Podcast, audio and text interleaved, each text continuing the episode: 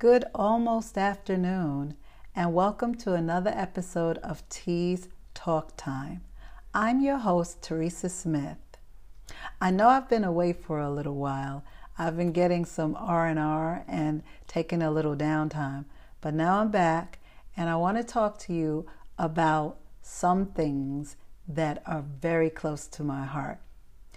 As you know, I am a retired elementary school teacher. And so I know a lot of ins and out about the system itself, as well as other school systems that sometimes parents choose for their children.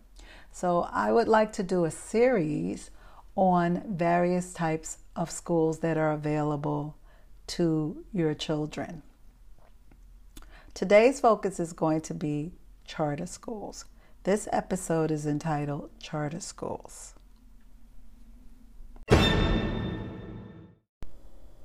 So, you've given birth to your beautiful child and raised him or her for approximately four years. Now you're faced with the dilemma of where to place your beloved for schooling. So, what road do you take? Can you afford private school? If not, are public schools or charter schools possibilities? Will you allow your child to go to a boarding school? Maybe the answer for you is quitting your job to homeschool your precious little one.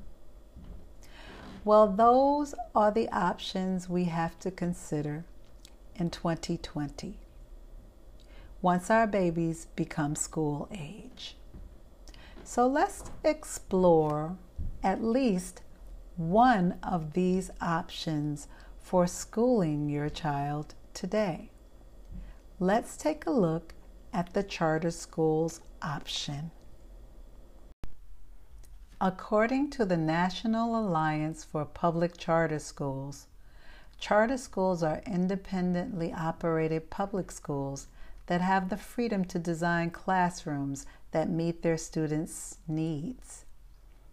All charter schools operate under a contract with a charter school authorizer, usually a nonprofit organization, government agency, or university that holds them accountable to the high standards outlined in their charter. It is common to see charter schools led by former teachers who wanted to take the lessons they learned in the classroom and pl- apply those lessons to an entire school. In fact, many years ago, I was approached by the Department of Education um, to open one myself. However, I turned it down. At that time, I was very happy um, in the role that I was playing at the public school that I worked at. But I did not foresee, and I could not have foreseen, how popular the idea of charter schools would become. So, how do you as a parent go about getting your child into a charter school? Well, here is where the complications begin. You will have to apply to a charter school. You cannot just register your child into this type of school. If the particular school is popular, your child will only get in via a lottery.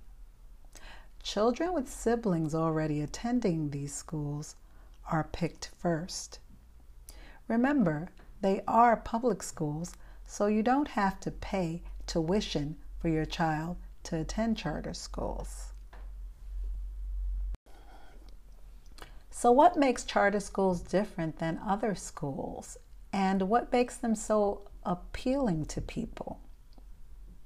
Well, the charter schools in New York happen to focus on different things that public schools might not ordinarily focus on, like college prep programs. They might have a Montessori curriculum, or they integrate arts into each subject area. Now, most charter schools are located in the inner city, but there are a few charter schools also located in suburban areas and even some rural areas. Now, some charter schools might require your child to wear a uniform, and others have no uniform, but they have a longer school day than the regular public school system. Some schools teach their entire curriculum in two different languages, believe it or not. The possibilities and the varieties of these type schools are endless.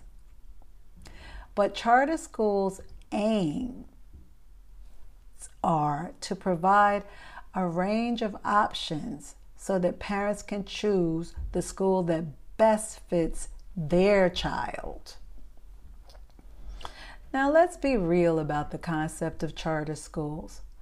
Who wouldn't entertain the thought of getting their child a quote unquote private school quality education at no cost?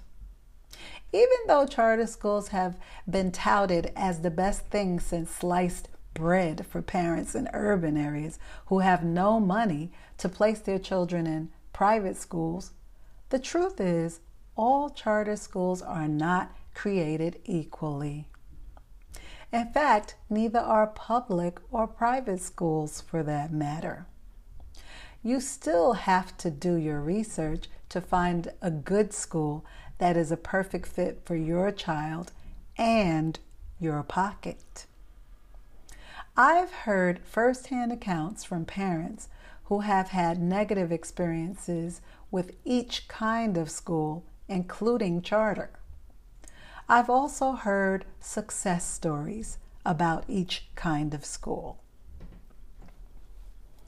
Long gone are the days of sending your child to the neighborhood school and feeling confident that your child is safe and getting a great education. Those were enchanted times, especially for those of us who grew up in the inner city. Now, many people choose schools for their children with either their budget in mind or how safe the children will be at a given school. What type of school have you chosen to place your child in?